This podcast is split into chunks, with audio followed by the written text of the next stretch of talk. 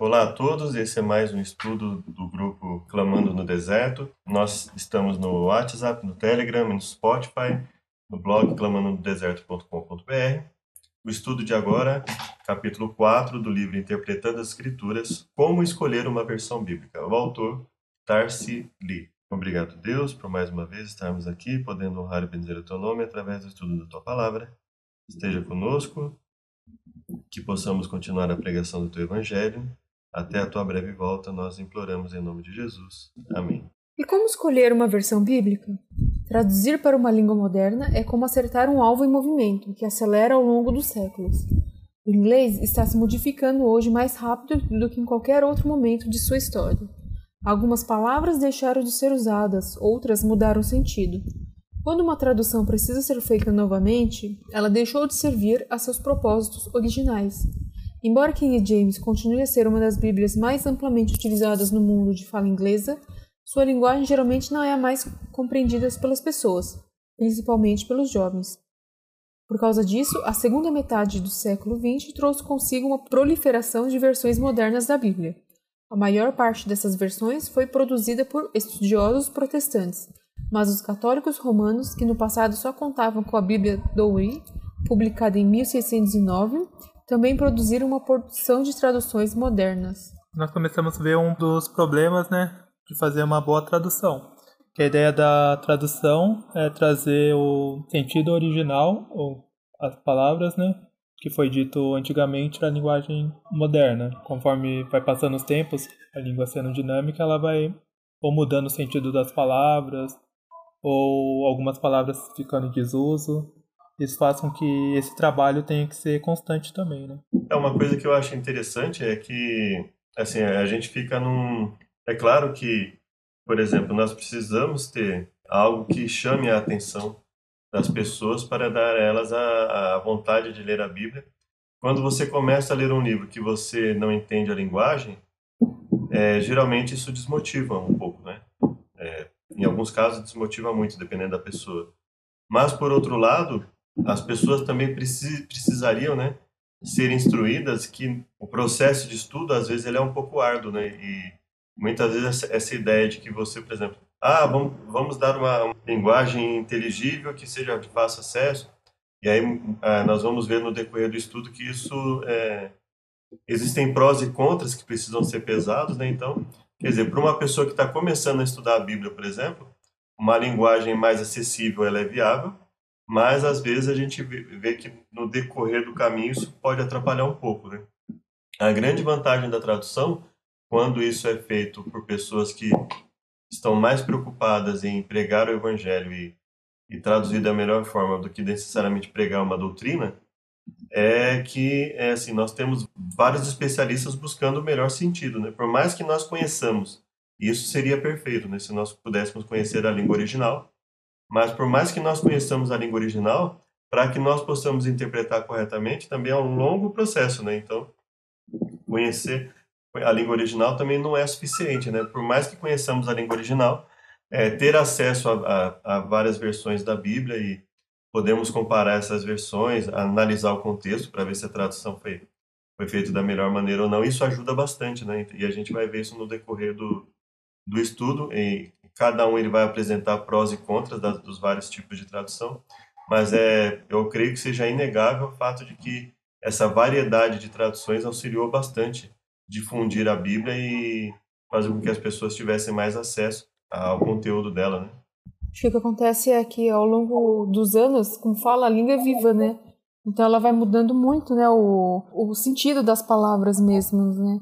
Até hoje em dia a gente brinca assim, ah, a gente não consegue entender o linguajar dos jovens. E é uma questão de uma, duas gerações no máximo, né? Atrás da gente e a gente já meio que não acompanha. E aí, por mais que seja importante esse, a modernização, é onde também acontece esses, essa perda, né? Do, do sentido real do que o autor estava querendo dizer, né? Até que você falou, mesmo se a gente soubesse a língua original, teria que ser a língua original da época ali, né? Porque se for, por exemplo, de hoje, já com certeza muitas coisas mudaram, né? E até do contexto histórico da, da época, né? Tipo de tradução. Primeiramente, precisamos reconhecer que existem dois tipos básicos de traduções da Bíblia: a tradução de equivalência formal ou a tradução literal. Procura traduzir o texto, palavra por palavra, o mais próximo possível do original, como por exemplo The King James Version, The Revised Version, The Revised Standard Version, The New American Standard Bible e a Almeida Revista e Corrigida. A tradução de equivalência dinâmica ou tradução funcional se preocupa menos com a formulação original do que com o significado original e o impacto que o texto exercia sobre os leitores originais, como por exemplo The New English Bible, Nova Versão Internacional, The Revised English Bible, The Good New Bible e Today's English Version, e The Contemporary English Version. Aqui nós estamos vendo os tipos de tradução, né? Provavelmente depois vai falar sobre a paráfrase, que ela não é um tipo de tradução, e sim uma interpretação. Mas basicamente há esses dois tipos de tradução, que é equivalência formal, que ele tenta traduzir palavra por palavra, não importando a ordem do texto, e o outro que é a tradução de equivalência, ou seja, o que que significava pro aquela estrutura verbal significava naquela época e trazia uma equivalência para a língua que está sendo traduzida, né? Tanto inglês, português ou outra língua. A vantagem é que ela ajuda, né? Ajuda bastante, por exemplo, a questão da, dos hebraísmos, né? As falas que são específicas de uma linguagem, que para se entender precisaria se entender o contexto da época e etc. Então isso ajuda bastante. E aí nós vemos assim, é, nos dois caminhos foram produzidos vários tipos de Bíblia, né? Para quem estiver preparado para uma tradução mais literal, é, nós temos um, um, uma quantidade variada. Para quem quiser uma tradução que procure é, esclarecer melhor alguns termos, aí também nós temos uma, um, uma gama. Então, assim, essa variedade e, e, e, é, e, esse tipo de entendimento ajudou bastante. Né? O que muitas vezes se considera um terceiro tipo de tradução, a Bíblia parafraseada, é na verdade mais um comentário do que uma tradução. Seu objetivo é reformular de maneira simplificada, mas relacionada às ideias transmitidas no idioma original, como por exemplo The New Testament in Modern English, J. B. Phillips, a Bíblia Viva, The Clear Word e a Mensagem. Perceba como Colossenses 2:9, pois em Cristo habita corporalmente toda a plenitude da divindade. NVI é ampliada na versão A Mensagem. Tudo que é de Deus tem expressão nele de modo que vocês podem vê-lo e ouvi-lo claramente. Não precisam de telescópio, microscópio nem de horóscopo para compreender a plenitude de Cristo e o vazio do universo sem ele. Os dois primeiros tipos de tradução geralmente são feitos por comissões, já as paráfrases são feitas por alguém com habilidades literárias e não necessariamente por um perito em línguas bíblicas. Aqui nós vemos claramente, né, na, nessa versão que seria essa versão parafraseada que nós vemos assim: é, o autor, basicamente, ele está interpretando o texto, né? Qual é o grande problema, né? É que é, a pessoa que tiver acesso à, à Bíblia formal ou à, à Bíblia numa versão um pouco mais idiomática, né? Que seria a segunda versão. E, primeiro, as pessoas vão perder a capacidade de abstração, que seria o quê? De você analisar alguma coisa em abstrato e tentar interpretar, tentar entender, né? As pessoas perdem a capacidade de, de abstração porque elas basicamente elas ficam com uma interpretação pronta que elas nem sabem se fazem parte do que está escrito ou não. E o segundo ponto é que assim os jovens eles deveriam estar, é, infelizmente isso não acontece nas famílias muitas vezes, né? Os jovens deveriam ser incentivados a buscar um, um linguajar rico, né? Um linguajar rico não em em termos novos que muitas vezes né, só eles entendem, né? Porque isso é prejudicial, né? Isso é uma, é uma espécie, para mim, que eu vejo como uma espécie de elitismo, né? As pessoas têm uma linguagem padrão que seria compreendida por todos, mas elas preferem é, criar um certo exclusivismo com uma linguagem que só eles entendem. E, por outro lado, eu, às vezes eu fico preocupado se essa variação dos jovens ela representa uma uma riqueza de ideias, né?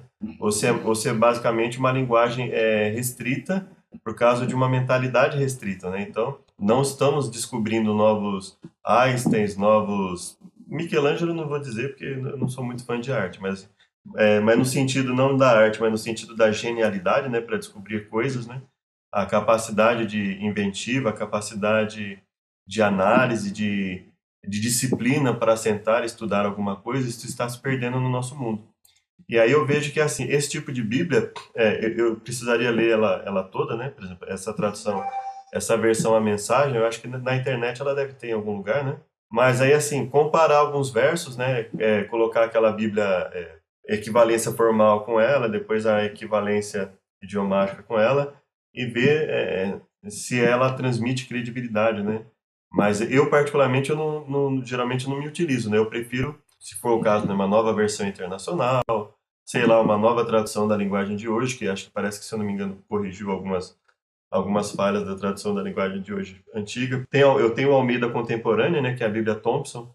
É, então, assim, essas Bíblias eu acredito que elas é, auxiliariam um pouco mais, né? E, assim, por mais que isso de, de início, né, eu acho que seria viável, assim, quem for usar essa versão a mensagem, sempre que for estudar com alguém, estudar essa versão sempre com uma outra do lado, e ler, ler os dois versos, né, ler as duas versões e pedir para que as pessoas se manifestem né, a respeito da compreensão do autor em relação ao verso que ele, que ele parafraseou para ver o que, que eles acham, se bate, se não bate. Porque hoje em dia as pessoas elas querem tudo muito pronto, né? Elas querem uma interpretação pronta de três minutos, elas querem um, um estudo pronto de cinco minutos, dez minutos, elas não têm mais paciência para.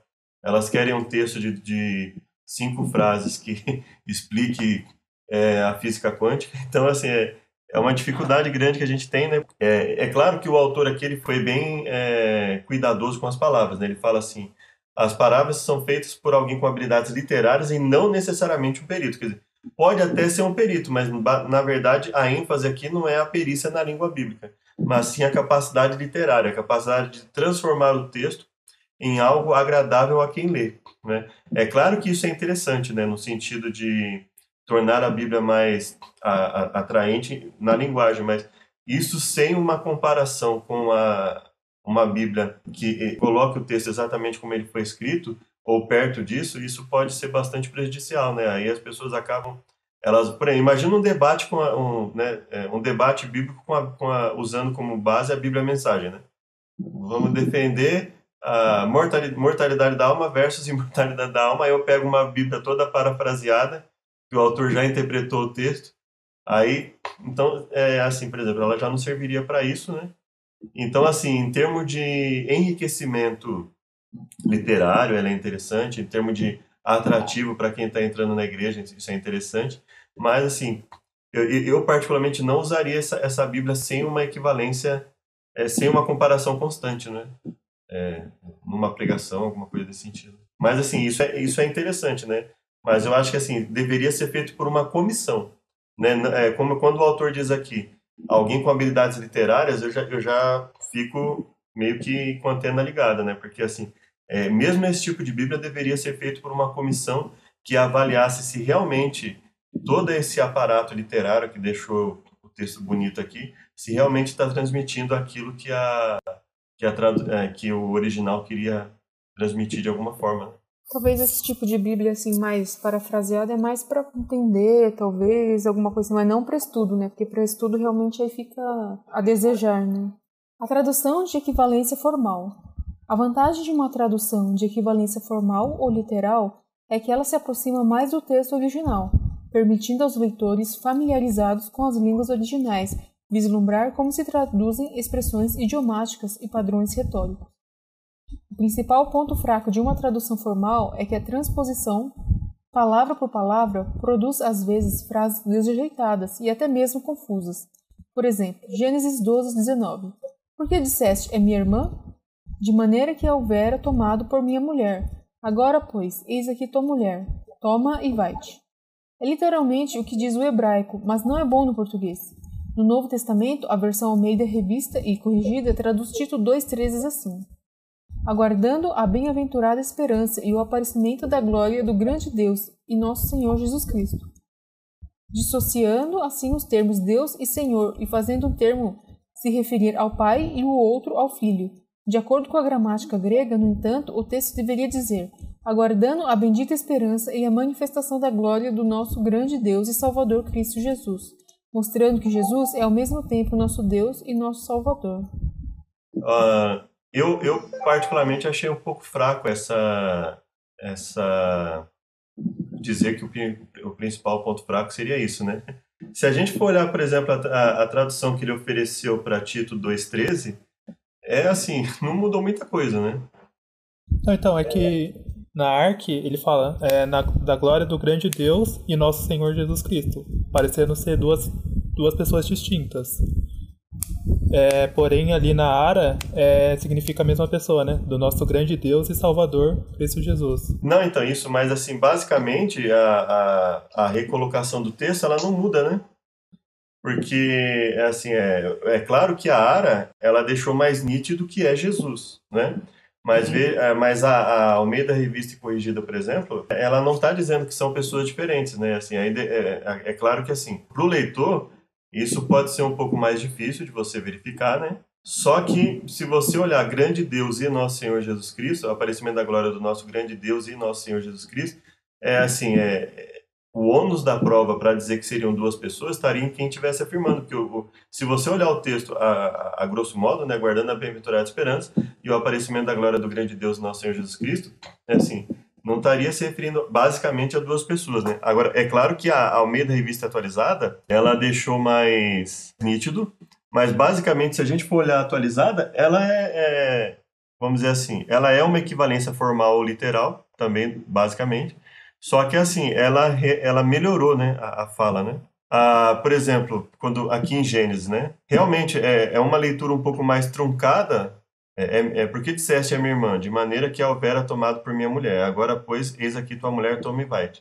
Mas se você olhar o contexto, ela, você pode ver que ele não apresenta problema nenhum. Então, assim, é, eu, o, que, o que eu vejo, né, assim, é, a, a, a Bíblia de equivalência formal, esses não seriam os melhores versos para esclarecer isso, né? Eu acredito que, assim, tem outros versos que o escritor poderia ter colocado para deixar isso mais nítido, né? O problema na, na linguagem formal é quando nós pegamos, por exemplo, textos é, que se você considerar da forma literal ali, você não entender que aquilo é um, uma expressão idiomática, é uma expressão da época, você pode interpretar de uma forma bem diferente do que o autor quis esclarecer. Né? Eu acredito que se ele tivesse se apegado a esses termos, por exemplo, teria sido mais, mais esclarecedor, né? Mas eu entendi que o, a, a intenção do autor quis, foi dizer o seguinte, olha, é, imagina você lendo um texto truncado, né? Um texto que você fica travando toda hora para tentar entender o significado do.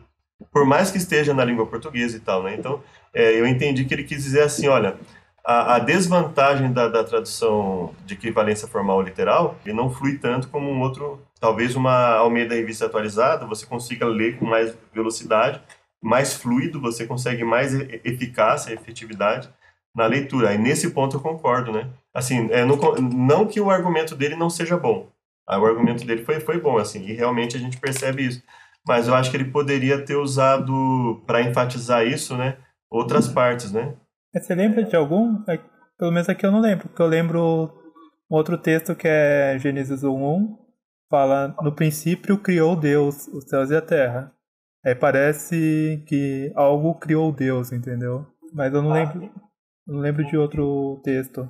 Isso, aí você, assim, é, você só muda a ordem, né? No princípio, Deus criou Sim. o céu e a terra. E aí, assim, você torna o texto mais fluido, né? Se você pegar ele aqui, só essa frase, parece que ele está truncado. Mas nesse caso, por exemplo, de Gênesis 12, 19, se você tiver na, no, no, decorrer da leitura, é, ele não é truncado, né? O que disseste a minha irmã? Com uma pessoa, ele fala, por que, que você disse que ela é minha irmã?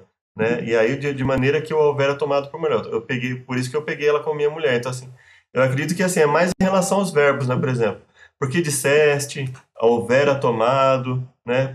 Tome e vai-te. Então, assim, é, eu acredito que é nesse sentido que ele quis dizer, ou seja, não é, uma, não é mais uma linguagem que nós costumamos utilizar, né? E aí, nesse ponto, eu acredito que ele está colocando que, assim, é, não é bom no português de agora, né? Pelo menos, né? No português que nós temos atualmente, né? Acho que o ponto, o ponto mais aí é nessa sequência mesmo da colocação. Como traduz meio que palavra por palavra, a ordem que tá lá, que nem o mais fácil para entender isso é em inglês. Por exemplo, o adjetivo vem antes do, do sujeito.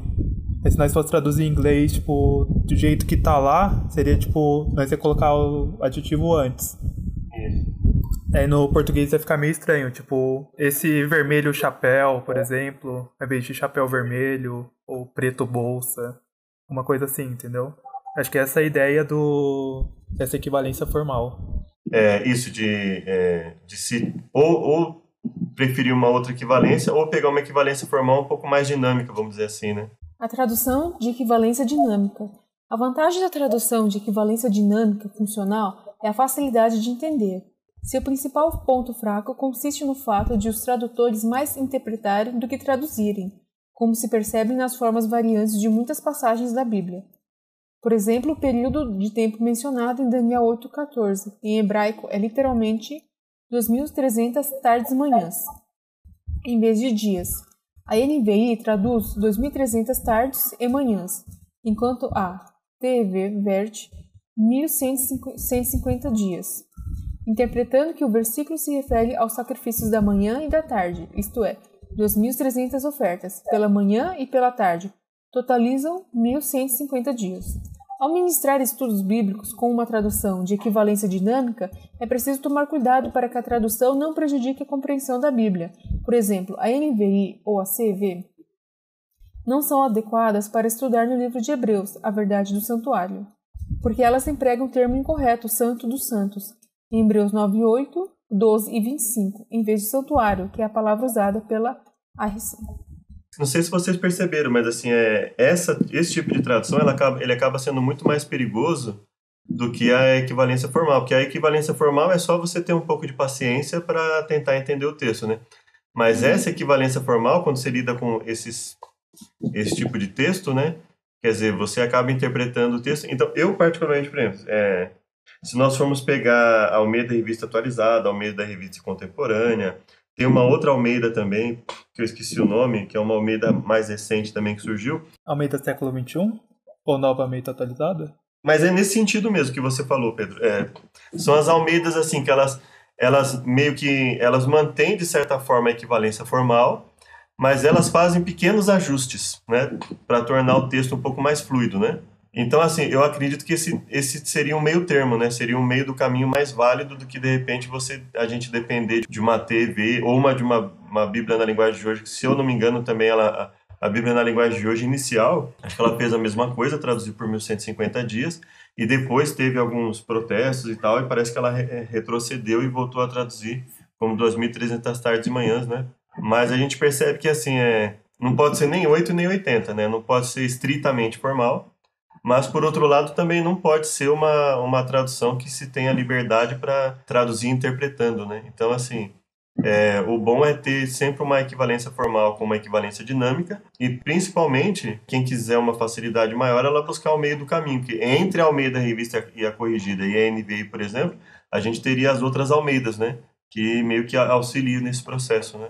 De intermediário. Novo Testamento das Bíblias Protestantes Padrão Desde a Tyndale até a King James, todos se baseavam no texto recebido, textos receptos, que remonta ao estudioso holandês Erasmo, autor do primeiro Novo Testamento grego, em 1516, quando preparou sua primeira edição do Novo Testamento grego, em 1515. Erasmo dispunha apenas de seis manuscritos, visto que os últimos versos do Apocalipse estavam faltando. Ele se retraduziu do latim para o grego, Existem hoje mais de 5 mil fragmentos de manuscritos oficiais do Novo Testamento grego, mas diversos dos papiros mais antigos vieram à luz somente nos últimos 100 anos.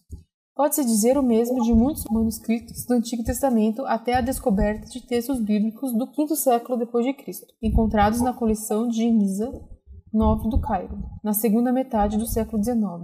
O mais antigo, dos manuscritos hebraicos do Antigo Testamento era uma cópia datada de quase mil anos depois de Cristo. Com a descoberta do papiro Nash em 1902 e dos manuscritos do Mar Morto no início de 1947, os estudiosos do Antigo Testamento finalmente tiveram acesso a manuscritos contendo parte do Antigo Testamento hebraico, que remontam a muitos anos antes da era cristã esse tipo de informação mostra para gente que hoje nós temos muito mais segurança para apurar qual teria sido o sentido original, né? Qual teria sido escrito original de um texto e a análise do seu sentido, né? Eu creio que boa parte da Bíblia, né? É, por exemplo, hoje existem sites na internet que você digita, por exemplo, você, quer, você coloca lá Isaías 53. Aí você entra no site e lá você pode colocar duas versões e comparar. Então eu acredito que se tornou bastante dinâmico, né, para quem quiser, por exemplo.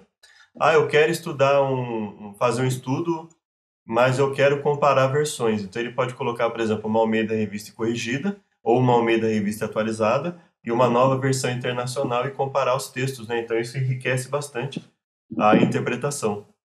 E aliado à quantidade de manuscritos encontrados, é, dúvidas que, que cada vez mais estão sendo sanadas com relação ao, ao, ao, determinado texto, mas ainda nós temos né, textos que são meio que uma pedra no sapato no sentido assim muito difícil de serem interpretados, né?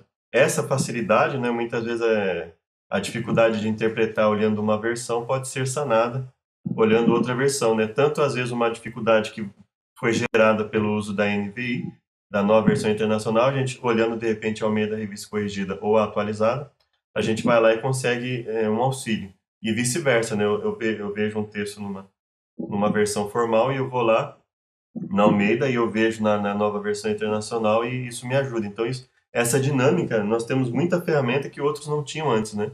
Mas para isso ter realmente utilidade, isso deve ser acompanhado de um real interesse, né? De estudar cada vez mais fundo. É, nós temos muitos comentários hoje, muita gente na internet comentando, né? E aí nós temos que ter o cuidado de sempre comparar, porque senão a gente fica perdido, né? Então a gente pega um especialista que crê na mortalidade da alma. Aí nós pegamos um especialista que crê na imortalidade da alma. Como é que a gente fica nessa questão, né? Se a gente não tiver o um mínimo de, de, de domínio, de compreensão na Bíblia, para poder pelo menos comparar os argumentos das pessoas, a gente fica perdido, né? O que, que eu vou acreditar? Então isso, não só a, a variedade de Bíblia, mas também a, a variedade de ferramentas que a gente tem hoje, né?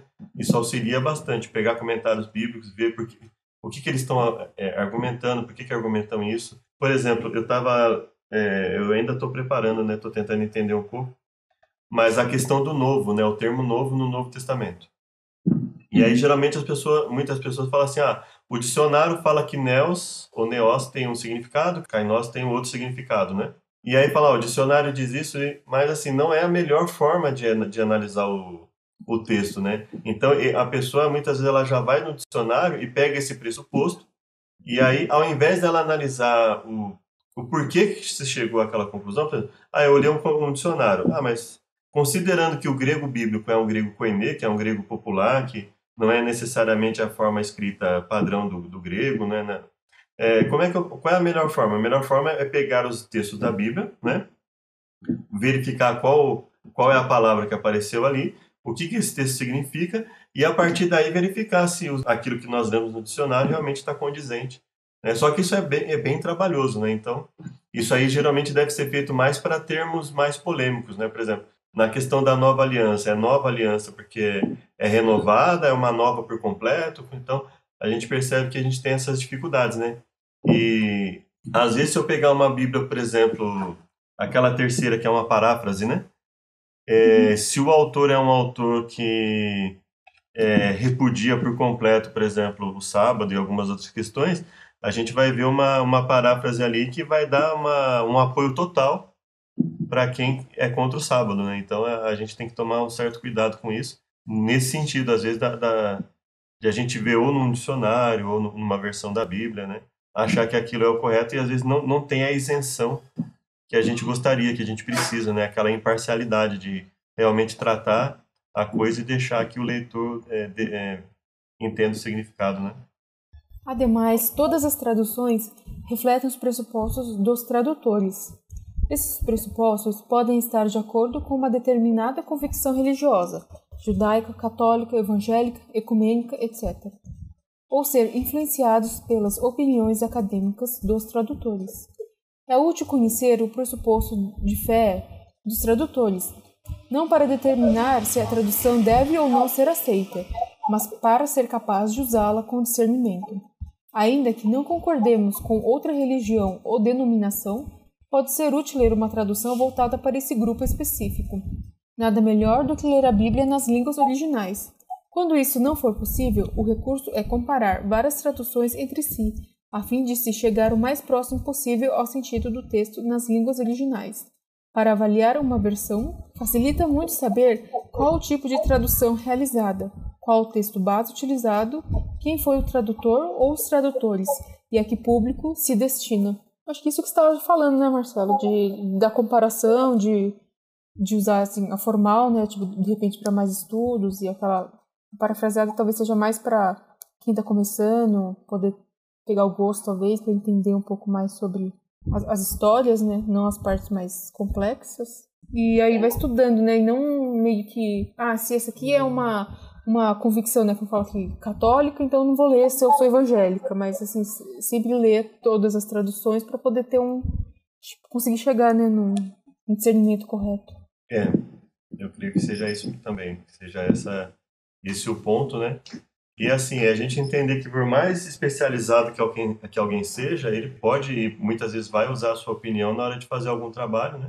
E assim, é, por exemplo, mesmo entre pessoas que entendem, as, que conhecem as línguas originais, por exemplo, nós vemos nos especialistas em grego, especialistas em hebraico, por exemplo, o Sérgio Monteiro, que domina bastante o, o hebraico, o Tiago Santana, que tem uma grande compreensão do, do, do, hebraico, e ainda assim eles buscam comparar as versões, né, para verificar se, os, se aquilo que eles estão entendendo ao ler o texto no original, vamos dizer assim, para comparar o pensamento deles, como eles interpretam, com a forma que outros traduziram e de alguma forma interpretaram na hora de traduzir, para ver se, se, se tem força a interpretação deles, né? Então isso é isso é interessante, né?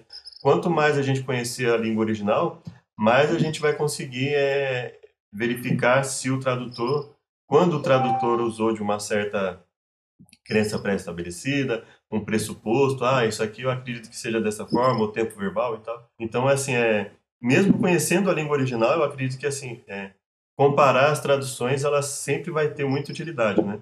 Até eu acredito que para os pregadores, o interessante é nas apresentações PowerPoint, etc, é não usar mais a, uma versão só. Né? Então sempre utilizar, por exemplo, ah, vou fazer uma pregação e vou colocar versos em PowerPoint. Então eu coloco o mesmo verso, por exemplo, na Almeida Revista e Corrigida e na nova versão internacional ou na nova tradução da linguagem de hoje, para a gente ter uma noção de como está a tradução, comparar, né, e até é, incentivar o, a, a, a, reflexão do, daquele que está ouvindo a pregação, né?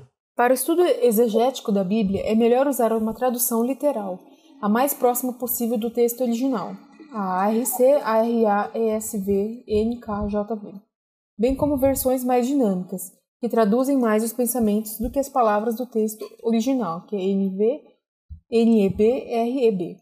Para pregar e ensinar na igreja, convém usar uma versão que seja familiar aos ouvintes. Para devoção pessoal e familiar, pode-se às vezes usar uma paráfrase. Cumpre, porém, evitar bíblias parafraseadas na escola sabatina ou no púlpito. Por último, não existe tradução multiuso. Nenhuma tradução avulsa pode atender a todas as necessidades. No entanto, compreender as diversas versões bíblicas e entender a maneira e o motivo por que elas foram traduzidas pode nos ajudar a usá-las da melhor forma possível. Acho que é importante ver isso, né? Tipo, nenhuma tradução pode atender todas as necessidades, né? Então, vem aquilo que, que foi falado, né? De sempre estar tá vendo as várias versões e dependendo do caso que você vai estar tá utilizando ela, então uma outra talvez atenda melhor, né? A expectativa. E não de que, né? Uma vai eliminar a outra. É, e basicamente o que eu acredito que ele quis dizer aqui também, nenhuma pode atender a todas as necessidades, ou seja, sempre vai ter algum ponto em que uma, se, é, uma é melhor que a outra, né? Uhum. Então pode ser que em determinado ponto a revista, ah, exemplo, comparando a Almeida Revista Corrigida com a nova versão internacional. Em alguns pontos vai ser mais, quem fez a Almeida Revista Corrigida vai ter desenvolvido um texto melhor, em alguns outros pontos, quem fez a nova versão internacional vai ter é, feito um texto melhor. Mas você pode ver que para o estudo exegético, ou seja, o estudo mais técnico, mais analítico, para se ter uma, uma compreensão melhor do texto, é sempre a mais próxima do original, né? E é, para ter um auxílio a mais, né? Uma versão dinâmica. Eu, particularmente, assim, não digo nem evitar bíblias parafraseadas, mas assim, eu basicamente não, utila, não utilizaria bíblias parafraseadas na, na igreja de forma nenhuma, né? Nem na escola sabatina, nem no púlpito, né? nem no estudo particular com pessoas novas, Bíblia parafraseada para mim seria mais utilização assim, é... depois que a pessoa já tem uma noção, né? Ela já tem uma base, uma noção básica da, da Bíblia. Ou, por exemplo, depois que ela fez um estudo desse aqui, né? Desse assunto e percebeu as limitações da Bíblia parafraseada, aí ela começar a usar. Porque se ela ficar viciada numa Bíblia pra, parafraseada, depois para ela pegar uma das outras Bíblias, né? Que seria a, equivalência palavra por palavra ou equivalência dinâmica, né? Fica muito mais difícil. Muitas pessoas elas veem na Bíblia só como um devocional. Ah, eu vou ler, é como se fosse um, um mantra, né? Então eu vou ler, vou lá pegar um verso, refletir e tal. Mas para o estudo mais avançado, então assim, é um tipo de Bíblia basicamente que assim, eu não, não, não costumo usar, né? Eu prefiro mais assim, entre pegar uma, ao invés de pegar uma Bíblia parafraseada, eu prefiro pegar um comentário bíblico, né, vamos dizer assim. Ou pelo menos, né, se a pessoa for usar uma Bíblia parafraseada, ela se dá o trabalho sempre, sempre é, ter duas Bíblias do lado, né, uma do lado da outra. Ela tem uma, uma equivalência formal ou uma equivalência dinâmica, ou seja, ou uma Almeida, uma King James e uma nova versão internacional, né, e alguma coisa nesse sentido junto com essa Bíblia parafraseada, porque se ela usar só a parafraseada, eu acho que o resultado, considerando a quantidade de igrejas que a gente tem atualmente, a quantidade de vari variantes de interpretação, né, eu acho meio complicado, né? Mas, assim, o interessante é, assim, é que o leitor possa ter em mente que usar uma tradução só nunca vai ser tão bom quanto comparar, né? É, dá mais trabalho, né? Mas, assim, nunca é tão bom quanto usar duas, pelo menos duas traduções, né? comparar duas traduções distintas e comparar o que está escrito. Né? Basicamente, eu acredito que você, nós, conseguimos, é, é, acho que transmitir bem, né, a ideia do, do porquê das traduções, Tem, não quebrar, mas pelo menos assim diminuir, talvez essa essa ideia que se tem de que ah, tal tradução não deve ser usada, tal tradução não deve ser usada. Eu acho que assim, primeiro tem que analisar com calma e verificar, né? É, é claro que dentre isso é, a gente pode chegar a uma conclusão com um estudo mais aprofundado. Talvez nós possamos chegar a uma conclusão. Essas aqui são tecnicamente melhores, né? Mas, a princípio, todas têm uma intenção de tornar a Bíblia mais acessível para as pessoas, né? Isso a gente não pode negar, né? A gente pode fazer uma oração final? Oremos, então. Senhor Deus, muito obrigado por mais um estudo, que possamos, Pai, usar diferentes traduções para fazer essa comparação e entender melhor essa santa palavra possamos, Pai, através das ferramentas disponíveis, fazer esses estudos. Deve ser um pouco mais difícil, mas que seu Santo Espírito possa nos ajudar a iluminar nossa mente. É meu pedido e agradecimento em nome de Jesus. Amém.